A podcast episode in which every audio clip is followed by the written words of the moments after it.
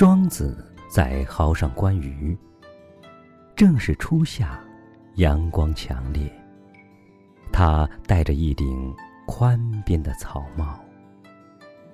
那顶草帽有多种用途，既可戴在头上遮太阳，又可拿在手里扇风，也可垫在屁股下面，坐在路边的土坎上。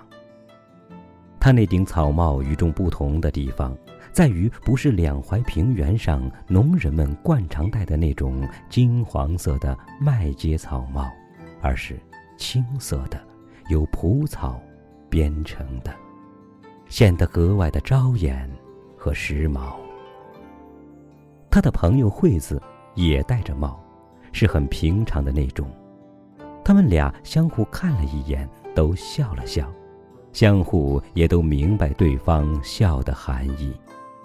庄子想说，他的朋友像个稻草人；惠子觉得庄子像只刚从草丛中钻出来的绿冠草鸡。接着，他们就看那壕中的鱼，看得很投入。惠子情不自禁地说：“哎呀，鱼真的很快乐呀。”庄子说。你又不是鱼，怎么知道鱼快乐呢？惠子看了庄子一眼，说道：“你不是我，你怎么知道我不知道鱼快乐呢？”庄子有些神秘的笑了笑，带着几分滑稽。这是几句很普通的话，但这些话让再往后的人们觉得奇怪和新鲜。奇怪和新鲜的东西，总能引动人们的好奇心，然后就顺理成章地成为哲理或艺术。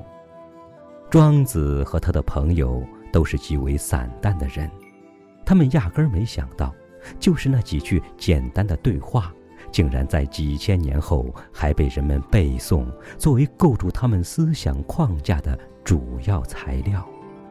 要是他们知道了，肯定会大笑不止。历史往往就是这样的，重要的、核心的、真正有益于后人们的东西，总被淘汰、遗忘或是销毁，而将一些鸡毛蒜皮留下，并且充当神圣的经典。譬如就庄子这个人而言，应该留下来的，倒不是只言片语的对话。和杂感，而是那顶轻轻的蒲草编的草帽，因为他真正的思想在那上面，在每一根蒲草的纤维上面。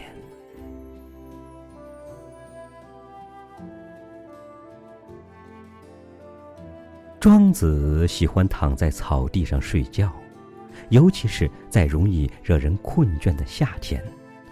他放松自己，仰面向天的躺着，将草帽罩在脸上，舒坦而惬意。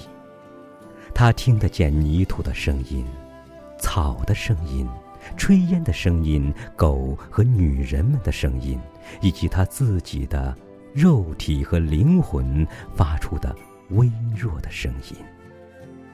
他闻得见天的气味，云的气味。泥土和草丛中看不见的虫子的气味，和南风从淮河带来的水的气味，这些声音和气味缓缓地带着他进入梦乡。他的梦很茂盛，像那些茂盛的野草。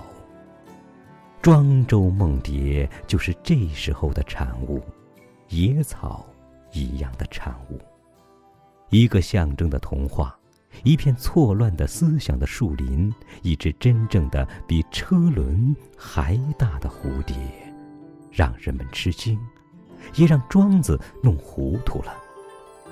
但他这个人的特点就是沉得住气，糊涂就糊涂吧，糊涂总比不糊涂好。正是那个糊涂的梦，让他名声大振，成为贯穿历史的思想界的明星。而历史和人们，并不知道，那个梦，正是随着他的鼾声留在那顶蒲草帽上的。睡醒之后，庄子什么都不记得，回到家里才发现有个梦粘在草帽上，他便将那梦收拾，刻写在竹简上。这当然是几千年前的事。现在庄子还在那地方，就是他以前关于做梦的，再往后叫蒙城的地方。庄子祠，与其说是他的香火祭祀，不如说是他精神和思想的庄园。鱼和蝴蝶仿佛还在各自的状态之中，但此鱼非彼鱼，此蝶亦非彼蝶，都是些在往后的变种。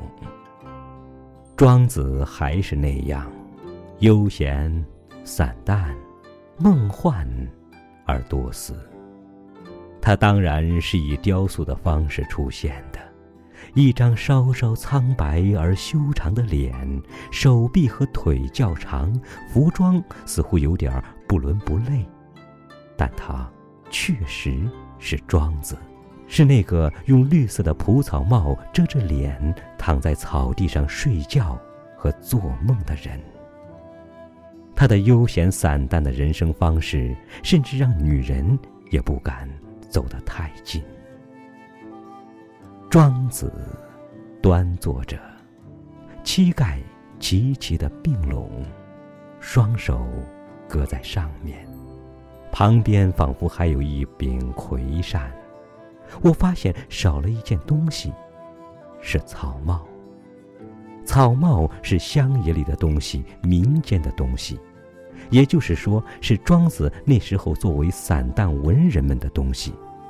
再往后，他成为圣哲，人们便顺理成章地认为，应该与那顶粗糙的蒲草帽无缘了。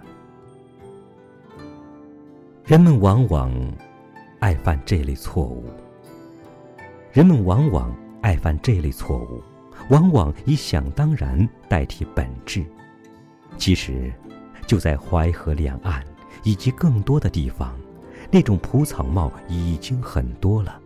庄子因此有些高兴，因为蒲草帽罩着的那些头脑里，多多少少都有些活着的鱼和蝴蝶。